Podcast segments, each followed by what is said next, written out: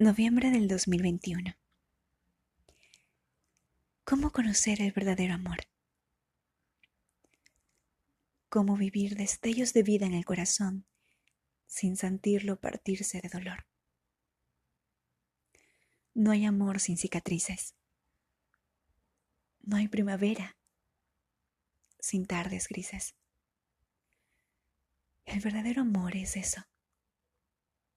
Eso que trasciende todo valor humano, te eleva lo más profundo y divino, alejándote de cualquier otro sentir mundano.